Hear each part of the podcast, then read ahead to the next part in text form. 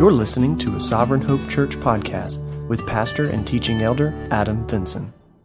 As you're being seated, I want to invite you to turn in your Bibles once again to Genesis chapter 39. Genesis chapter 39. If you want to follow along uh, with the PowerPoint notes, you can do so through Google Drive, um, as those have already been posted. Last week, we um, took a break from the uh, narrative of Joseph because Moses does that in Genesis chapter 38 and instead turns attention towards Judah um, and the failures of Judah. Um, and we saw from a summary sentence standpoint last week the longer we fail to deal with our sin, the more we fall into additional sin. Um, and that's certainly true for Judah. He doesn't deal with the sins that he commits against his brother Joseph, the hostility, the anger, the bitterness that leads to murderous intent that we see play itself out um, as they get rid of their brother Joseph.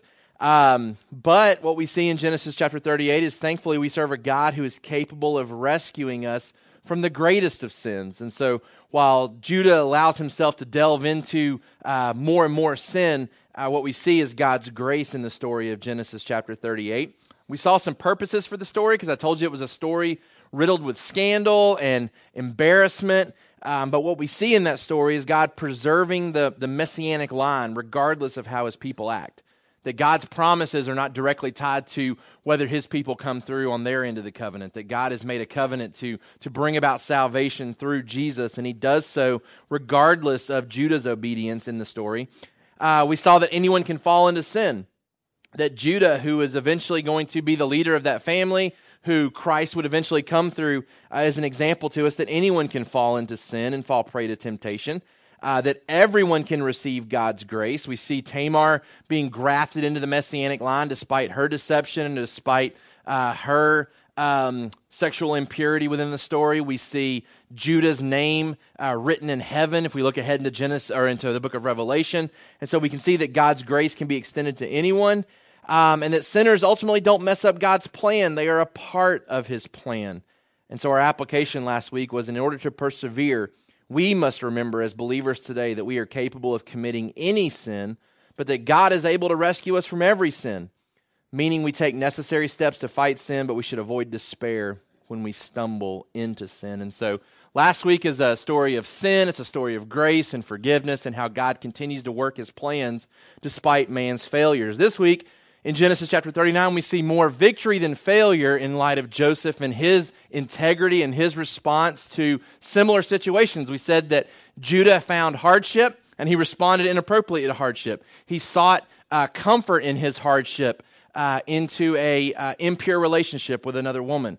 Um, Joseph is in the midst of hardship in chapter 39, has the opportunity to seek comfort uh, through a physical relationship with a woman, and instead he resists um, that temptation. And so in Genesis chapter 39 and verse 1, it says, Now Joseph had been brought down to Egypt, and Potiphar, an officer of Pharaoh, the captain of the guard, an Egyptian, had bought him from the Ishmaelites who had brought him down there. The Lord was with Joseph, and he became a successful man, and he was in the house of his Egyptian master. And his master saw that the Lord was with him, and that the Lord caused all that he did to succeed in his hands. So Joseph found favor in his sight and attended him, and he made him overseer of his house and put him in charge of all that he had. If you're taking notes with us, our summary sentence for today the Lord remains with believers at all times, allowing them to remain faithful in times of uncertainty, in times of temptation, and in times of hardship. Uh, this chapter, chapter 39, reminds us that the Lord remains with believers at all times, which gives us comfort and assurance that in times of uncertainty we can remain faithful, in times of temptation we can remain faithful, in times of hardship we can remain faithful to Him, knowing that He is with us in all of those uh, circumstances. For our kids, Jesus is always with us, even when it feels like He isn't. Jesus is always with us even when it feels like he isn't. The theme of this chapter, it's kind of bookended with this idea that the Lord is with Joseph every step of the way. In verse 2 of chapter 39, which we've already read, the Lord was with Joseph as he's brought down to Egypt. He's with him. If you go down to the end of chapter 39, as he's put into jail, falsely accused of something that he did not do. The Lord was with Joseph, verse 21 says. And so while we can, and we will today, highlight uh, the integrity of Joseph, and we'll talk about the good decision making of Joseph and the example of Joseph, really the theme of this chapter is the fact that God is with Joseph every step of the way through this chapter.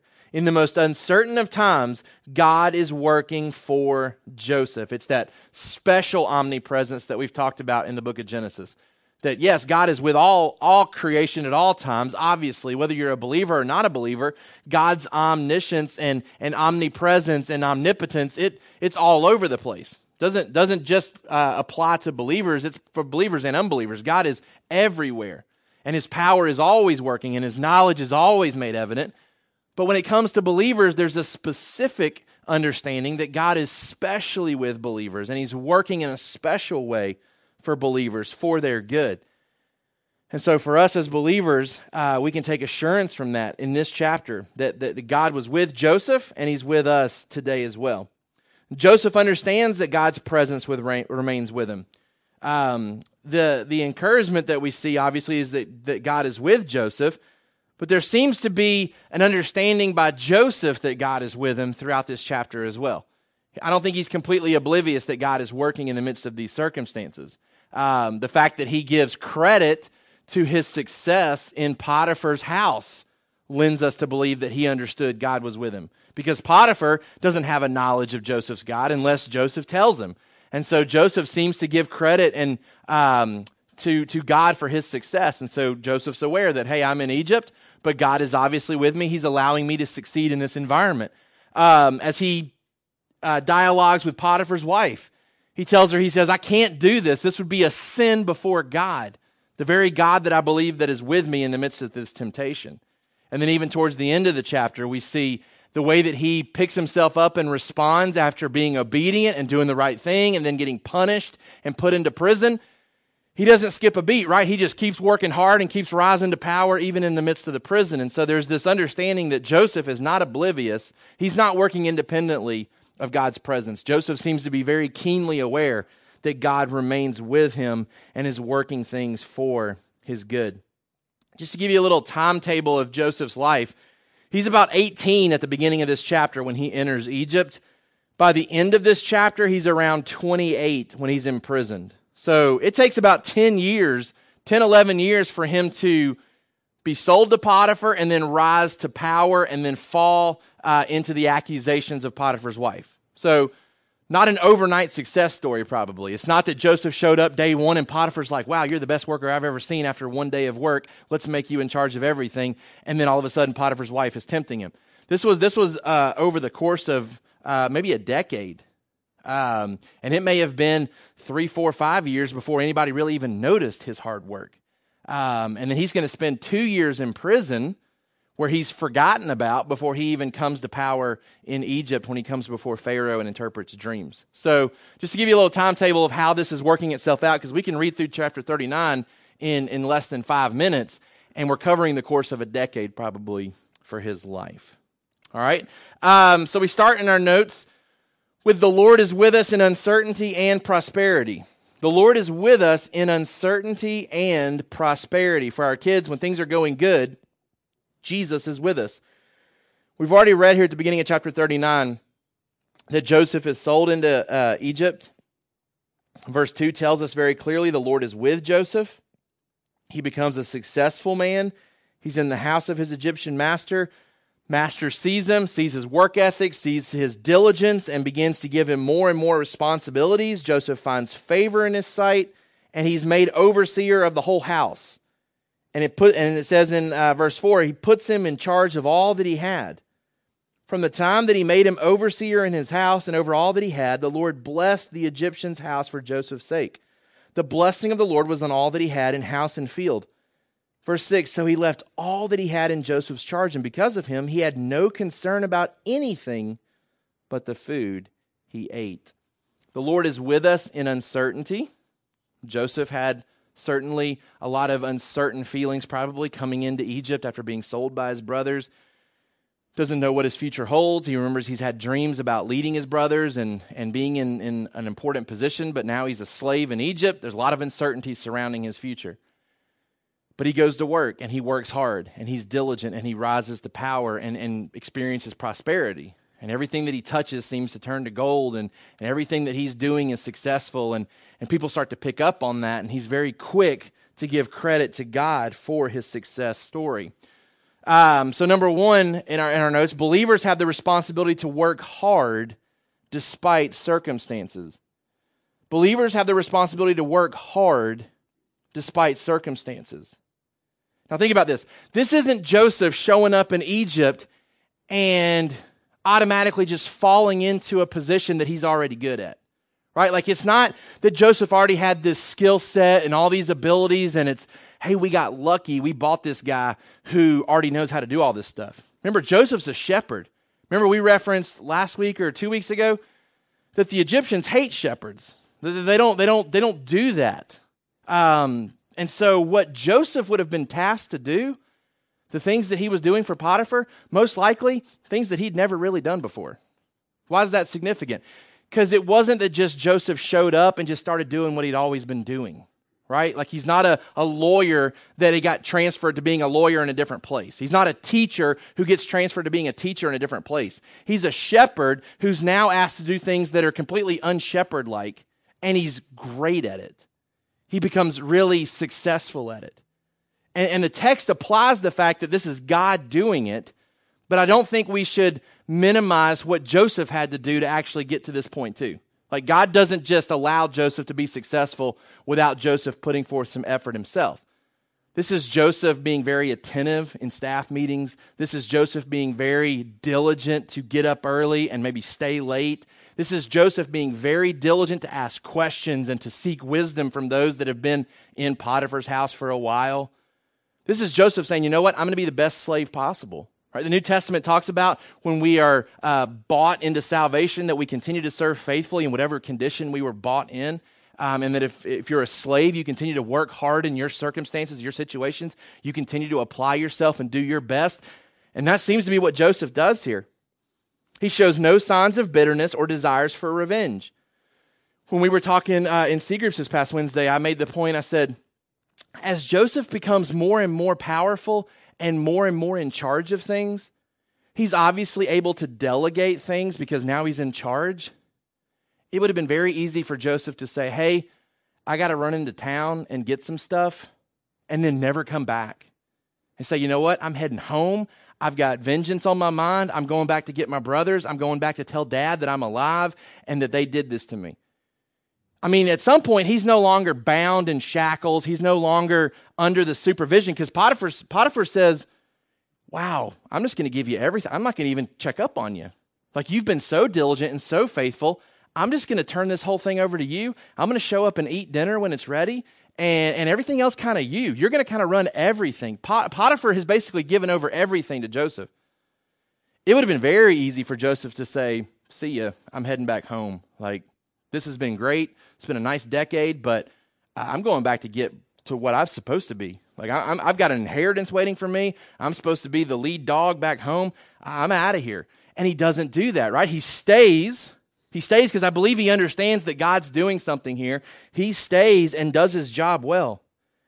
He works in such a way that those over him can trust him to get the job done without having to check up on him. And that's huge, especially for one like me who understands how difficult it can be to have to manage people underneath you and have to check up on them and make sure they're doing their job constantly. Joseph has this mindset where he says, if you give me something to do, you don't have to check to see if I've done it yet. You don't, you don't have to check up on me. I'm so diligent. I, I have my to do list organized. I've got everything ready to go. When you give me an assignment, you can trust that it's going to get done. You don't have to check to see if it's been done or not. I mean, that ought to be that ought to be something that just resonates with all of us because we all have situations where we've been given tasks to do, whether we work a job or whether it's simply responsibilities we have at home. Joseph is a great example to us here of a man who says, if it's been told to, to be done to me, it's going to be done. You don't have to check up and remind me and enforce it to me that it get done.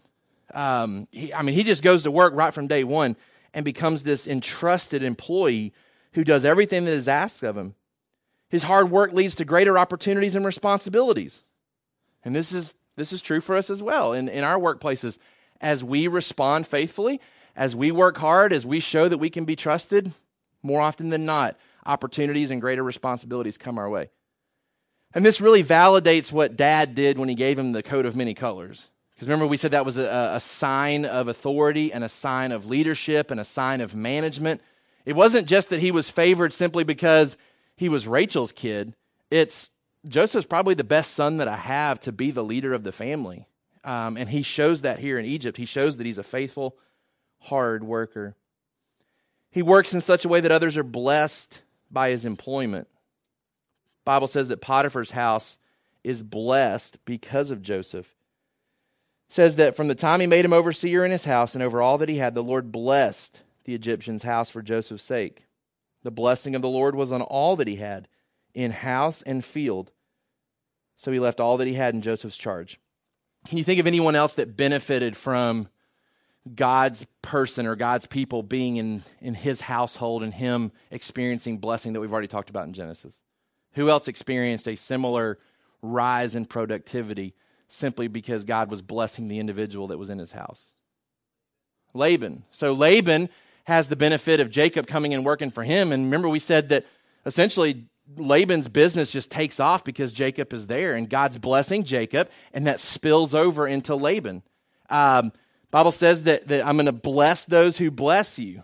I'm going, to, I'm going to take care of those who were taking care of you. And so, as Potiphar responds to Joseph and gives him more responsibilities and takes care of him, God is blessing Potiphar's house. And, you know, and it got me to thinking, and um, as I was studying, just the fact that, okay, we should be employees like Joseph. We should be employees that when something's given to us, it gets done.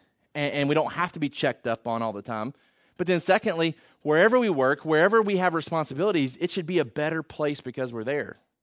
Right? Like that that place of employment should benefit. If we're believers with God's blessing upon us, that place should be better off because we are there. Not because we're uniquely special, but because God is at work in our life and blessing us, and they should be the recipients of the spillage over of our own blessings in our life. Joseph is that for Egypt. He's that specifically for Potiphar's house. God says, I'm blessing Potiphar, taking care of Potiphar. Potiphar, you just get the benefit of having Joseph in your house, and you're going to be blessed accordingly. And we don't have any indication that the blessing continued after Joseph was put in prison. We don't know what happened to Potiphar and his household. It's likely that the production dipped. It's likely that's why Potiphar was so angry when this whole accusation came out. That there was probably some ties to the fact that, hey, that was my wife, and you may have been uh, going after her. But secondly, I got to get rid of you, and you've been the best employee I've ever had. I'm going to have to go back to doing things, right? Because I've, I've given you everything, and now I'm going to have to start working again. Joseph gets put in prison. What happens in prison? The prison starts prospering, right? Like the, the, the head jailer's like, wow, I struck gold. Like I can just give everything to this prisoner and I don't have to do anything. Um, we should be that type of employee. Wherever we work, wherever we find ourselves at, it should be a better place because we're there. We should be the best employees. We should have the best work ethic. People should pride themselves or desire and, and, find pride in the fact that when they hire believers, it's the best hires they make. The work ethic, the attitude, the, the blessing that seemingly comes from that, all of that should come from wherever we're finding ourselves working. Um, number two, so believers have the responsibility to work hard despite circumstances. Number two, believers have the responsibility to give credit to God for their successes. Potiphar is able to see clearly the source of Joseph's success. Joseph doesn't seem to hide this at all, doesn't seem to veil it at all. Potiphar's probably pulling him aside and saying, Hey, how can I get the same production out of other people? Like, what's, what's special about you? Why do you have this attitude? Why are you, as a slave, seemingly going above and beyond the call of duty, right? Like, you're not just doing the bare minimum like I'm typically used to slaves doing. You're not just looking for uh, the list of things that you have to do you're asking for more things to do. Well, why is that? And so Joseph gets to have conversations with Potiphar. I mean, the text is very clear. Potiphar knew the source of success. Potiphar knew why this was going well. Um, and it's a testimony to Joseph and, and, and the conversations that he was having and the example that he was setting. The implications for us from this section believers should strive to find ways to glorify God in spite of their circumstances. No matter what circumstances we find ourselves in, we should find ways to glorify God in the midst of them. Again, let's don't romanticize this. Joseph has been kidnapped, essentially. I mean, he's been sold into slavery, but due to his brothers getting rid of him, so this is not uh, it's not due to any of his actions. This is against his will. He's been separated from his family, been separated from his father, um, been separated from everything that he knows. He's been banished to a culture, to a country that he doesn't know the language, he doesn't know the people, doesn't have any friends. Um, this isn't this isn't of his own choosing, and it's in that context where he works his tail off and, and rises to power. And, and, and God responds to his obedience and to his work ethic and allows that to prosper and be successful. And Joseph's very quick to give the credit for the success to God. It'd been easy for him to try to steal that for himself, right? He could have easily had the mindset that I was abandoned by God. He's not for me, he's against me. And yet he's very quick to turn attention to God for his successes. For us as believers, we should find similar ways to glorify God in spite of our circumstances. Number two, the Lord is with us in temptation. For our kids, when we are tempted to sin, Jesus is with us. The Lord is with us in temptation. So this, the, stage, the stage is set in chapter 39 for the temptation that Joseph experiences. It says that he had no concern about anything, talking about Potiphar, but the food he ate. Now Joseph was handsome in form and appearance, and after a time his master's wife cast her eyes on Joseph and said, Lie with me. You can almost see God's hand of direction even in this part right here. Right? Joseph didn't choose his looks, he didn't choose uh, his appearance, but that seems to be the, the sole reason that she's attracted to him. Right? So God could have easily, in his foreknowledge, looked ahead and say, Let's make Joseph not all that great looking um, so that he wouldn't be attractive and garner this attention and this temptation. But text is very clear. Hey, his physical appearance that he did not choose is what leads into this temptation, right? And says that that she she casts her eyes at him and she desires him uh, and wants him because of this form and appearance that he possesses.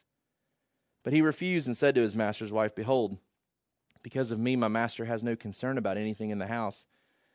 And he's put everything that he has in my charge. He is not greater in this house than I am, nor has he kept back anything from me except you, because you are his wife. How then can I do this great wickedness and sin against God? We talked this morning in our discussion groups about some of the excuses that Joseph could have used to give in to this temptation. Um, there was a lot of things that I, that I started to think of. Just the fact that um, he could easily argue that this is something that he deserved.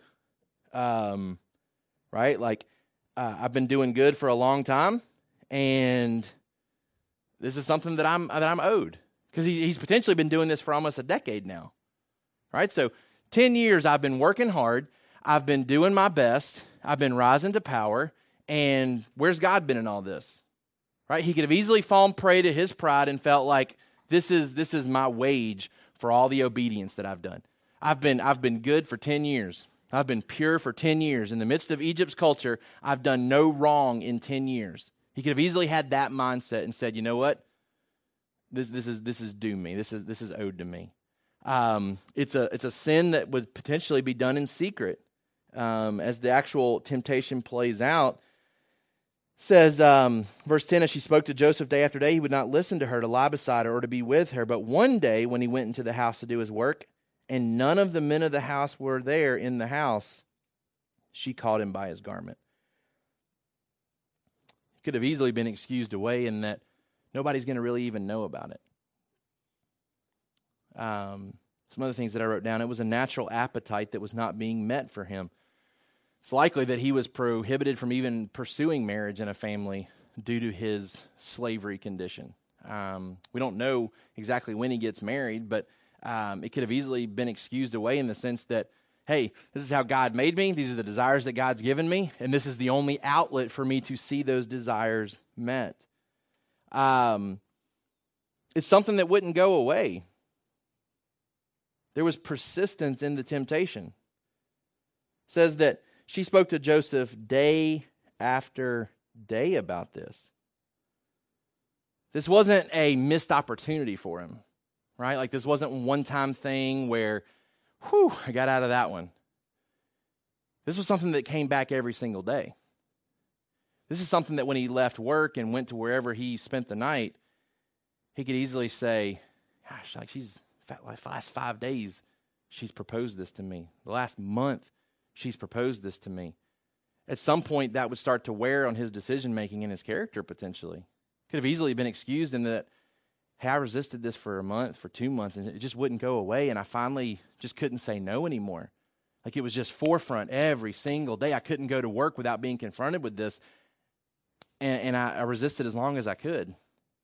But it's day after day he resists, the Bible tells us. He was already he was already doing everything else better than Potiphar. Why not be a better man for her as well? He could have easily fallen into this idea of, I mean, Potiphar's in charge, but who's doing things around here? Like it's me. Bible says that everything had been given to him. So really Joseph could take credit for for all the success if he wanted to. He could have easily said, you know what, Potiphar has failed. He couldn't get by without me. He could have easily allowed that to translate into that marital relationship that, that her needs weren't being met, she wasn't being taken care of. Obviously, there's something missing for her to then try to pursue something outside of that marriage relationship. He could have justified or tried to excuse this based on those grounds. He didn't have encouragement from others to resist. I mean, I don't think he goes back to the other slaves at night when they get off work and says, You guys aren't going to believe this. Like, I need y'all to pray for me. Um, the, the master's wife is just tempting me constantly. Those other guys would be like, what are you thinking?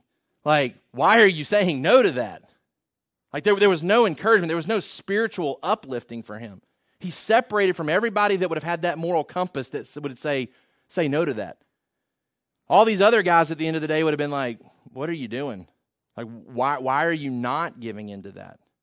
All, all this stuff stacked against him, right? Like, all this stuff is stacked against him. He, he's in awful situations where it looks like God may have abandoned him. He's, he's working his tail off and not really seeing reward for that from a, a release standpoint. He's still under bondage, he's still under Potiphar's control. She's coming at him constantly, day after day after day. It's not a one time thing, not a missed opportunity. It's day after day persistence. And he's constantly having to battle and say no. Number two, or number one, believers must resist the opportunity to make excuses. So excuses could have been made, Joseph doesn't make excuses and he doesn't give in to this temptation. For us as believers, when we're faced with temptation, we too must resist the opportunity to make excuses. And this is hard because oftentimes when you are dealing with someone who's fallen into sin, and this is this can certainly be applicable for our accountability groups. It's easy to pick up on people making excuses for their choices to sin. And believers have to resist those excuses. We have to resist the temptation to make excuses for our actions. Number two, believers must rely upon predetermined standards to guide their actions. Believers must rely upon predetermined standards to guide their actions. As you're writing that down, what are some of the things you guys discussed in discussion groups this morning about what factors led him to resisting this temptation? Was there any, any principles that we can see that would help us model it in our own life when we're faced with temptation, how to say no to temptation? Anything at all that you see there? Okay, so he keeps this big picture mindset that his actions would ultimately be offensive to God. What else? What are some other principles that we can see here if we were instructing our kids about resisting temptation or instructing someone in our accountability group about resisting temptation? What are some principles that we can potentially see here? Okay. God's prior faithfulness is something that he could draw upon in the midst of this temptation, knowing that he'd taken care of him in the past. He would continue uh, to do so. Let me give you a couple of things that um, that I see in, in his words that he uses as to why he's not going to do this. Um, says in verse 8, he refused and said to his master's wife, Behold, because of me, my master has no concern about anything in the house. He's put everything that he has in my charge. He is not greater in this house than I am, nor has he kept back anything from me except you, because you are his wife. First thing I wrote down is that his relationship to Potiphar prevented him from sinning. His relationship to Potiphar prevented him from sinning. He he communicates the fact that this is a man who's trusted me. I'm not going to violate his trust. So while he's got the big picture idea that his sin is against God, he doesn't also forget the fact that his sin would also be against man.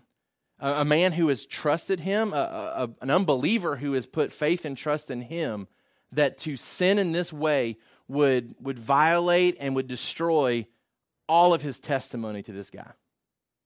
And, and he doesn't lose sight of that. He doesn't lose sight of the fact that, that my sin affects other people. And, and I think sometimes we forget that as believers. Sometimes we're very quick to say, okay, I know my sin is against God, and God and I will deal with that, and I'll confess and get forgiveness from God. But I think sometimes we go to the other side and we forget that our sin affects other people. That, that in the midst of us desiring happiness and thinking, okay, this, this act or this thing will, will satisfy me, and, and if it doesn't, then God and I can work that out, that we don't realize that sometimes giving into that hurts other people right? Because if he does this, this breaks up Potiphar and his wife's relationship. Maybe they have kids involved as well. There would have been brokenness and hurt caused by his actions. And he communicates to her and says, I can't do this because of Potiphar and his trust for me. But secondly, his relationship to Potiphar's wife prevented him from sinning. Why? Because he saw her as belonging to someone else. He, he never allows him to see her as an opportunity. He never allows himself to see her as a potential. He, he never allows that. So, so when we talk about individuals who fall into affairs and adultery, at some point they stop seeing the other person as belonging to their spouse. And all of a sudden they're available because of their discontentment in the marriage. They are potential because of their discontentment in the marriage. And, and Joseph never allows himself to go there. He continues to remind himself, You're his wife. You're his wife. You're his wife. You're his wife. He, he doesn't allow himself to, uh, to distance himself from that relationship.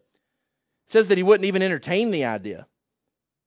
It says, as she spoke to Joseph day after day, he would not listen to her. He would not lie beside her, and he would not be with her. To me, the principles here are he's trying to get away from any conversations with her. He's trying to get away from any relationship with her. Any time spent with her, he's trying to cut that off.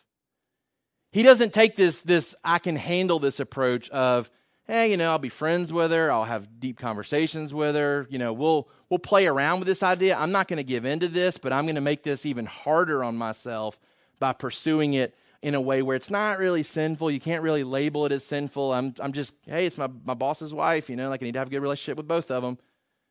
He doesn't take that kind of approach. Bible seems to say that he I mean he just works hard to cut it all off. Now she keeps coming after him, right? But he's not going to entertain it at all wouldn't listen to her, wouldn't spend time with her, wouldn't go near her. I can't help but think of Adam in the Garden of Eden when he says um, he's kept back, he hasn't kept back anything from me except you because you are his wife.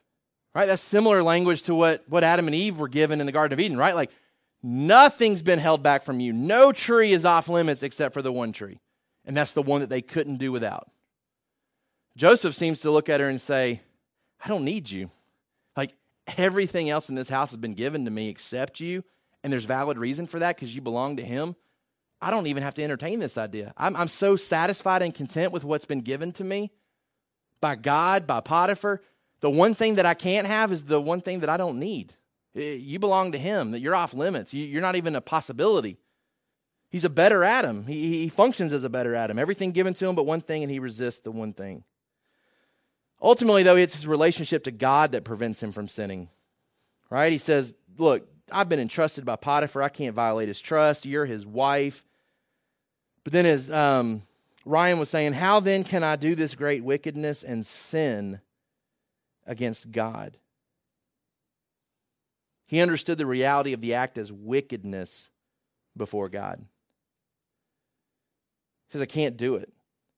1 John 3 9 says that if you're truly a believer and been born into the Spirit, you can't go on sinning.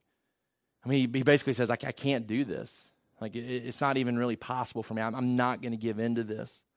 Um, what's crazy is that if you study the, the language that's used here, it, it really leads you to believe that Joseph found the whole idea of this repulsive. And I don't think it's because she was an ugly woman. I think he had I think he was he was, he was so in love with God, so content with God, so satisfied with the promises of God. What I don't think you have is a picture of Joseph sitting alone saying, I wish I could. Wow, I wish I could. Instead, you have this picture of, I don't want to do this. Like, like this is a temptation, yes, and I'm having to fight it, yes. But what's most true, what seems to be most true in this situation, is him being repulsed at the idea because of how wicked it would be against God. And I think we fall short in our fight against sin if we're content to stay at this level where I'm basically just caged from being able to do what I really want to do. I just know that it's wrong to do that. Right? We don't have this picture of Joseph saying, I wish, I wish I, hey, hey, I wish I could. I wish I could. I just, I, am just not going to because it's wrong. Instead, you have this, uh, this, this picture of him saying, no, no.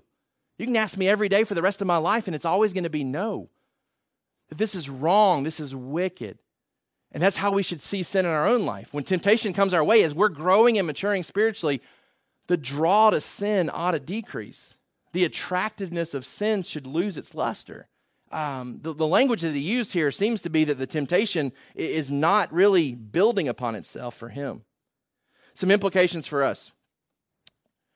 First of all, we must remember that our sin is both hurtful to man and offensive to God. I think both relationships factor into his ability to resist.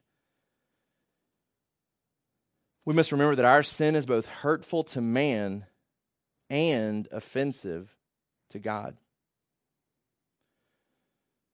1 Corinthians 10:13 No temptation has overtaken you that is not common to man. God is faithful. He will not let you be tempted beyond your ability but with the temptation, he will also provide the way of escape, that you may be able to endure it. Which leads to the second implication. We must remember that our temptation is not unique. You get this sometimes when you're talking with somebody and, and they're potentially making some excuses for why they continue to struggle with the sin. And, and sometimes it comes out in that conversation that they believe in some form or fashion that their situation is unique. Well, it's different. You don't understand. You don't get it. You don't know what I'm dealing with. You know, we're told in 1 Corinthians that it's not unique, it's not different, it's common. It's common that, that you're not the, the, the only person dealing with this, that this is a common situation, this is a common temptation. No temptation is not common. Nobody's unique and different. We all experience a need to fight sin. Secondly, we must remember that our temptation is not extreme meaning that we can't make the excuse that there's an inability to resist it. Because what we're told here is that no temptation has overtaken you that is not common to man. God is faithful and will not let you to be tempted beyond your ability. So nobody can lay claim to the fact that their temptation is unique or that it's so difficult that the possibilities of saying no to it don't exist. Because there, there's no way that God would allow that to happen according to this passage. He doesn't take us to a point where we're tempted beyond our ability to resist. We're not extreme in our temptations. And then lastly, we're not hopeless in our temptations. God protects us in our temptation, meaning that He doesn't allow us to be tempted beyond what we're capable of handling, and He provides victory for us in our temptation with every temptation that comes our way, he also provides a way of escape that we would be able to endure it, even to the point of imprisonment, right? Because Joseph could have easily said, Hey, not my call. She's my master's wife. Like, I'm obligated to do whatever those guys say. And what else was I going to do? I couldn't call upon help. Nobody else was in the house at the time, it was just her. And he could have anticipated if I don't do this, I'm going to end up in prison because she could easily twist this and say I didn't obey her and didn't do what she told me to do. And she could easily paint this. And maybe she was even threatening that, right? Like maybe she's even threatening, hey, if you don't do this, if you don't say yes to me, I'll twist this and make your life awful. He could have easily excused his actions and said, you know what? Like, I didn't have any other choice. Like, that's the kind of stuff you hear sometimes when you're counseling somebody through sin. What else was I supposed to do? Like this woman screaming at me day after day after day, and, and I didn't know what else to do. I had to give in to this.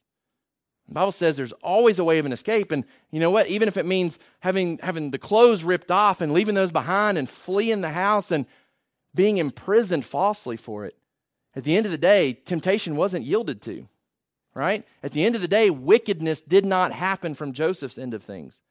He did not violate Potiphar's trust. He did not take another man's wife, right? He resisted to the point of imprisonment. He found the way of escape.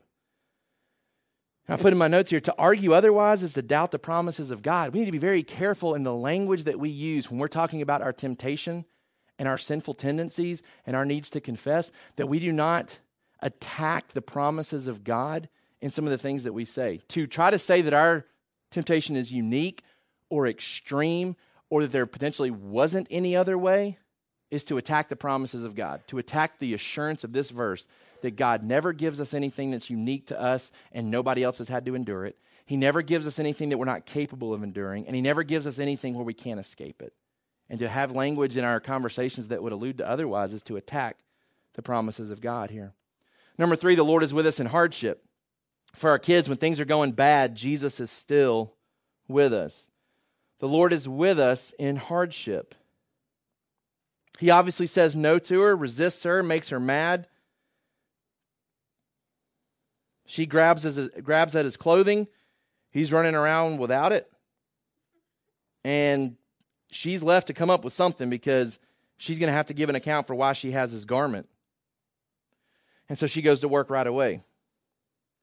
Says as soon as she saw that he had left his garment in her hand and had fled out of the house, she called to the men of her household and said to them, See, he has brought among us a Hebrew to laugh at us. He came in to me to lie with me, and I cried out with a loud voice. And as soon as he heard that I had lifted up my voice and cried out, he left his garment beside me and fled and got out of the house. Then she laid up his garment by her until his master, Potiphar, came home. She told him the same story, saying, The Hebrew servant whom you brought out among us came in to me to laugh at me. But as soon as I lifted up my voice and cried, he left his garment beside me fled out of the house. As believers, we should expect false accusations due to our obedience. Believers should expect false accusations due to their obedience. We see this throughout the New Testament that we should expect this type of treatment. That in, in light of doing good, we'll experience persecution potentially. Specifically for Joseph, he's falsely accused based on his nationality. Potiphar's wife accuses him about his race right? To both the servants and to Potiphar, she draws upon his nationality and says, It's the Hebrew, it's the one who's not like us that's guilty in this situation. And so, really paints this picture from a racial type standpoint that, hey, it's the guy that you brought in and trusted who's not like us. And so, she attacks her husband's uh, ability to lead um, and really paints him in a negative light to both the servants and to himself says, You failed here. You brought a guy in who's of a different country, different race. What else did you expect from this animal? This, this guy's not like us. He's a Hebrew. Really paints him in a negative light and, and kind of leaves Potiphar without a choice from his standpoint that um, he's got to do something here in response. And it's possible that he's unconvinced of Joseph's guilt, but his own pride caused him to allow the punishment.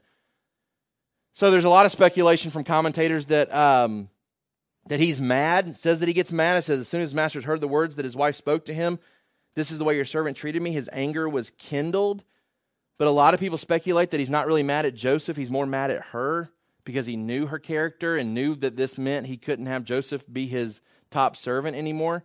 Um, I think it's supported even by the fact that in his anger, he's taken and put into the prison where the king's prisoners are confined. Uh, and he was there in prison that he doesn't execute him right away, which means, you know, if he really had believed this, he probably would have put him to death. And maybe this is an indication that he didn't fully believe her story.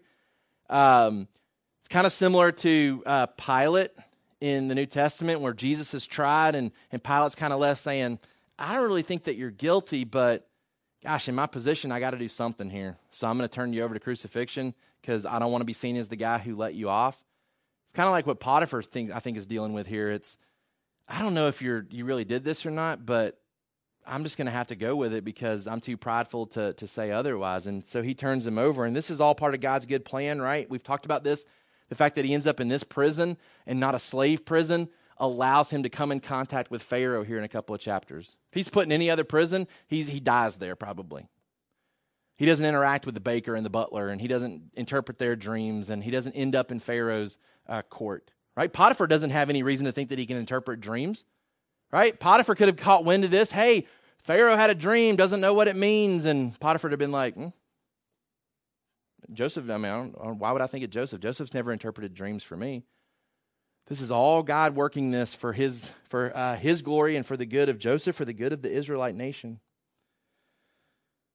Number two, believers should accept trials as God acting in love.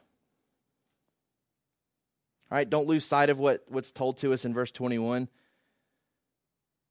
says he's put into prison, but the Lord was with Joseph and showed him steadfast love. He's with him in the hardship, right?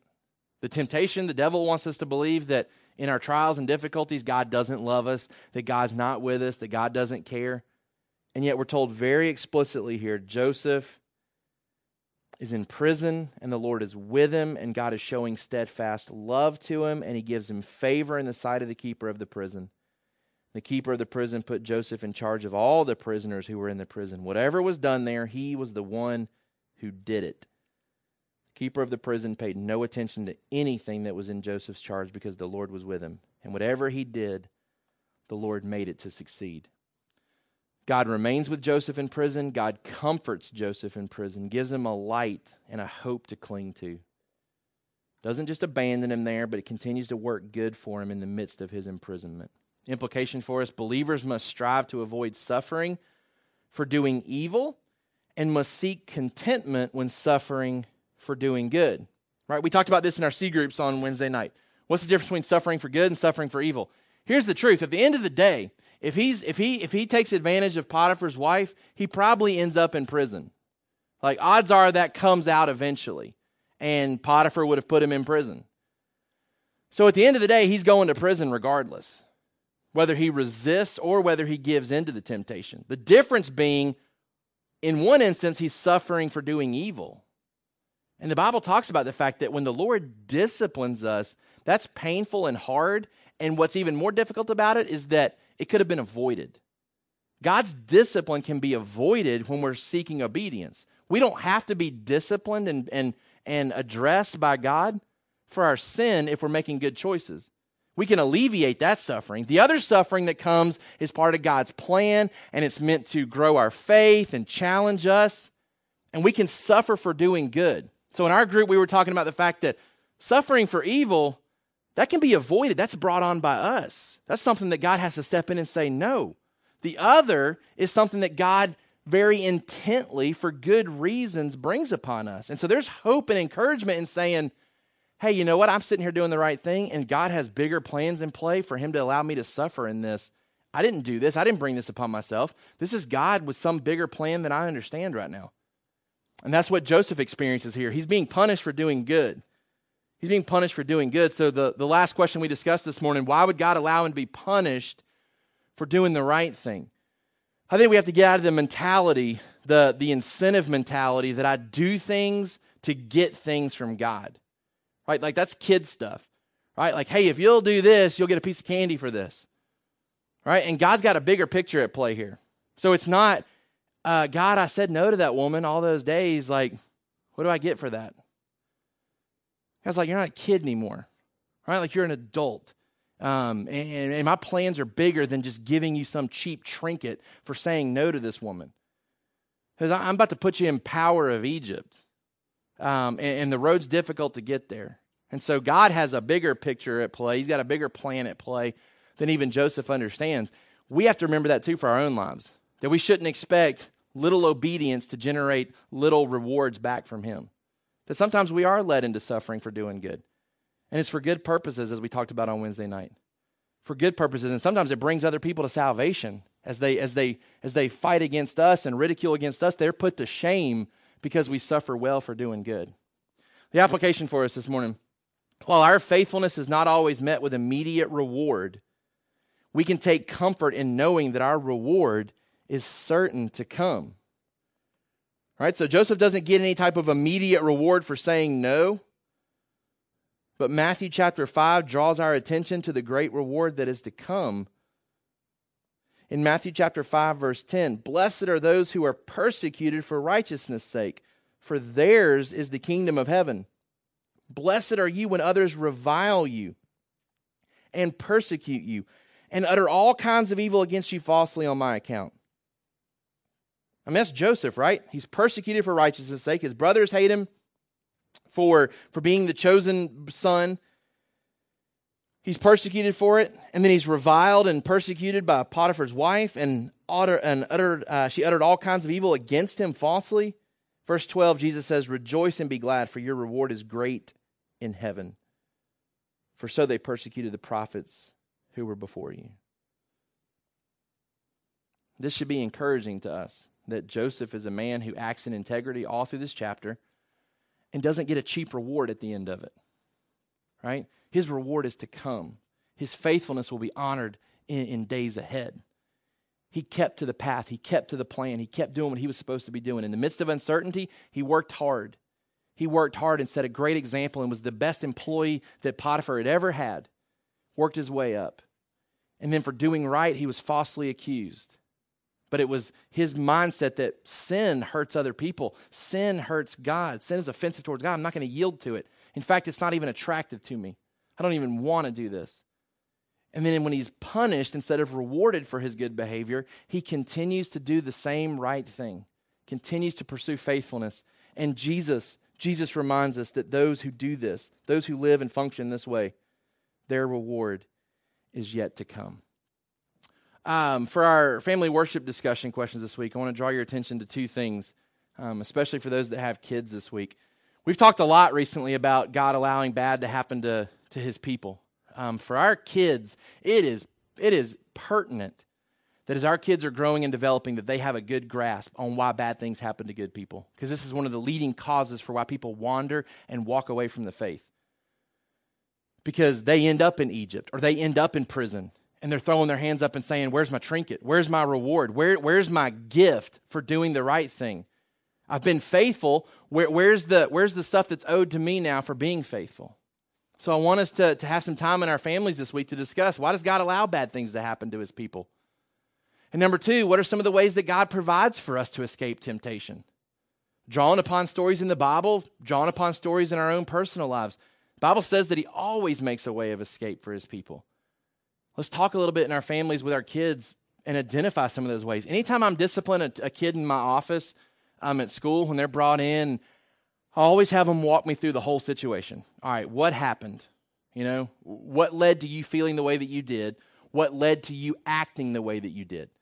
And so we kind of walk through that, and you hear the excuses and the validations for the behavior. And, and then I always stop and say, now let's think back. How could that have gone differently to where you wouldn't be in here right now?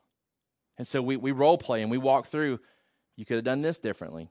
You could have acted differently here. You could have gotten someone else involved before you allowed it to escalate to this point.